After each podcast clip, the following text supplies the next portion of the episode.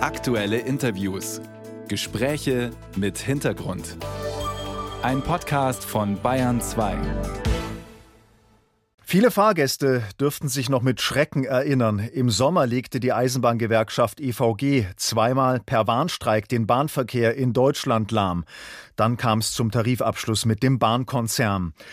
Nun droht den Bahnkunden neues Ungemach. Die weitaus kleinere, aber sehr kampferprobte Lokführergewerkschaft GDL stellt Streiks in Aussicht. Heute verhandeln GDL und Bahn das erste Mal in der aktuellen Tarifrunde. Ja, und diese Forderungen liegen auf dem Tisch. Bevor er viele Stunden mit den Bahnvertretern verbringt, nimmt sich GDL-Chef Klaus Weselski für uns ein paar Minuten Zeit. Guten Morgen, Herr Weselski. Schönen guten Morgen, Herr Seiler. Die Bahn will heute ein Angebot vorlegen. Äh, Sie aber hatten schon vorher klar gemacht, dass Sie Streiks eigentlich für unumgänglich halten. Warum hauen Sie denn schon auf den Putz, bevor Sie wissen, was die Bahn überhaupt bietet? Nun, äh, das ist an den Tarifverhandlungen mit den anderen Eisenbahnverkehrsunternehmen erkennbar gewesen, dass äh, zwar Bereitschaft besteht, Einkommen zu erhöhen, aber keine Bereitschaft bestand, äh, Arbeitszeit abzusenken. Und deswegen haben wir äh, bei Transdev die Verhandlungen abgebrochen und haben einen ersten Warnstreik von zwölf Stunden gemacht.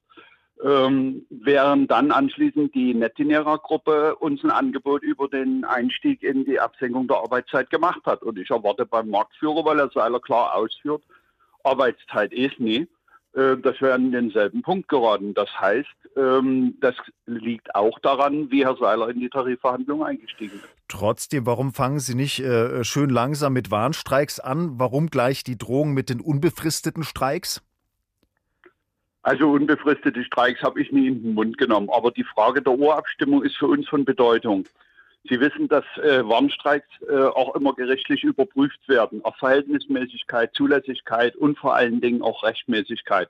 Und bei Verhältnismäßigkeit gibt es keine feste Größe. Das heißt, wir wissen nie, in welcher Stundenzahl dann ein Warnstreik von dem Gericht als unverhältnismäßig eingestuft wird. Erst wenn die Mitglieder mit mehr als 75 Prozent für Arbeitskämpfe gestimmt haben, also die Urabstimmung durchgeführt ist, dann befindet man sich auf der rechtssicheren Seite. Und das ist für uns von Bedeutung, weil wir bisher in jeder Auseinandersetzung von der Deutschen Bahn AG vor Gericht gezerrt worden sind. Das heißt, äh, Sie planen diese Urabstimmung schon für relativ bald, also möglicherweise gleich nach der ersten Runde? Nun, ehrlicherweise, die Verhandlungen beginnen heute 9 Uhr und ich kann nie vorher sehen oder ahnen, wie die Verhandlung verläuft.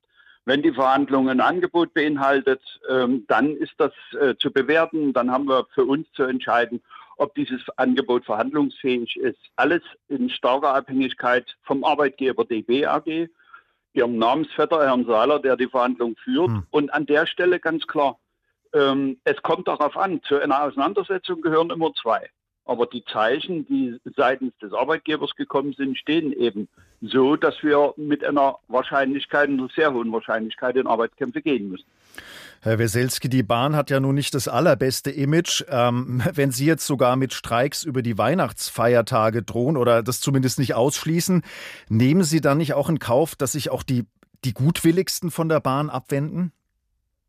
Ich habe nie mit Streiks über die Weihnachtsfeiertage gedroht. Ja, Sie haben es nicht ausgeschlossen. Das so ist es, weil Herr Seiler von mir verlangt hat, vier, insgesamt vier Verhandlungstermine, äh, einen im November, einen im Dezember und zwei im Januar ähm, zu akzeptieren und einen Weihnachtsfrieden ab 18. Dezember. Und daraufhin habe ich gesagt, es gibt keine mehreren Verhandlungstermine, es gibt einen, den Auftakttermin am 9. Und dann werden wir bewerten, ob es weitere Verhandlungstermine gibt. Und zwar schneller, nie im Monatsrhythmus, sondern schnell hintereinander weg. Wir machen hier kein großes Theater und halten die Leute in Atem, wir wissen, welche Auswirkungen Arbeitskämpfer von uns haben.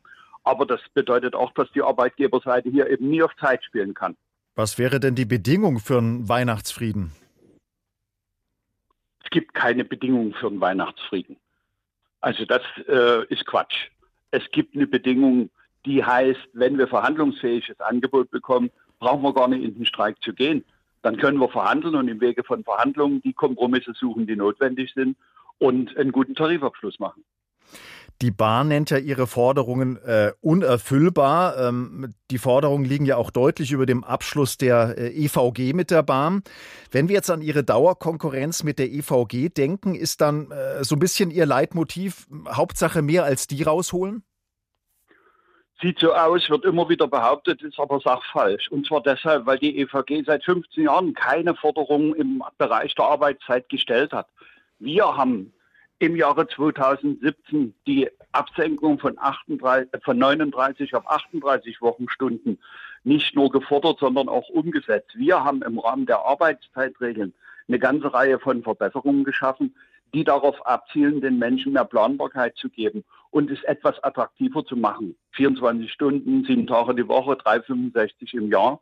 Das ist offensichtlich nie beliebt und deswegen halten wir den Schritt zur Absenkung der Wochenarbeitszeit für enorm wichtig, um am Ende des Prozesses unsere Berufe im Eisenbahnsystem attraktiver zu machen. Schauen wir uns den Punkt mal genauer an. Also diese Absenkung 38 auf 35 Stunden. Ähm, da sagt die Bahn, das geht ja allein schon deshalb nicht, weil es gar nicht genug Fachkräfte gibt, um 10.000 äh, Mitarbeiter zusätzlich anzustellen.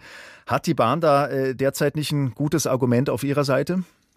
Die Bahn hat seit Jahren nur bunte PowerPoint-Folien als Antwort auf fehlendes Personal. Seit 15 Jahren reden wir darüber, dass zu wenig Lokführer da sind. Jetzt sind zu wenig Fahrdienstleiter da. Es werden an Wochenenden Strecken geschlossen und kein Zugverkehr findet statt, weil wir kein Personal haben. Das heißt nicht. Ja, aber es wird ja schlimmer, wenn man die Arbeitszeit noch weiter reduziert. Da muss man ja, ja mehr wenn Leute man sie auf den Schlag reduziert. Erstens, zweitens, warum kommt denn jetzt nicht mal mehr genügend Menschen in die Ausbildung? Herr Seiler lässt sich feiern für 20.000 Einstellungen. Wenn aber an, in demselben Jahr 25.000 Abgänge sind, haben wir trotzdem Personalmangel. Hier wird also offensichtlich dass die Arbeitgeberseite seit Jahren nicht in der Lage ist, dieses Defizit zu decken. Und das hat Ursachen darin, dass die Menschen heute anders ticken die Frage Arbeit äh, äh, und, und Privatleben spielt eine andere Rolle, als ich äh, zum Beispiel Eisenbahner wurde. Heute sieht man mehr Balance in dem Gesamtgefüge und dem wollen wir Rechnung tragen durch kürzere Arbeitszeiten.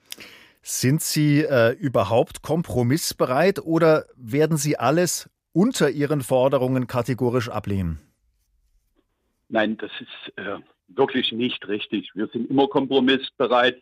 Es hat noch nie äh, so stattgefunden, dass wir Forderungen gestellt haben, die eins zu eins bedient worden sind. Nie. Also wir werden Kompromisse finden, aber dazu ist eben Kompromissbereitschaft auf beiden Seiten erforderlich. Also können wir gespannt sein heute. Die Lokführergewerkschaft GDL kündigt den Verhandlern von, dem, von der Bahn eine heiße Tarifrunde an. Und die Bahnkunden müssen leider wohl auch mit Streiks rechnen. Seine Position hat GDL-Chef Klaus Wieselski hier in Bayern 2 deutlich gemacht.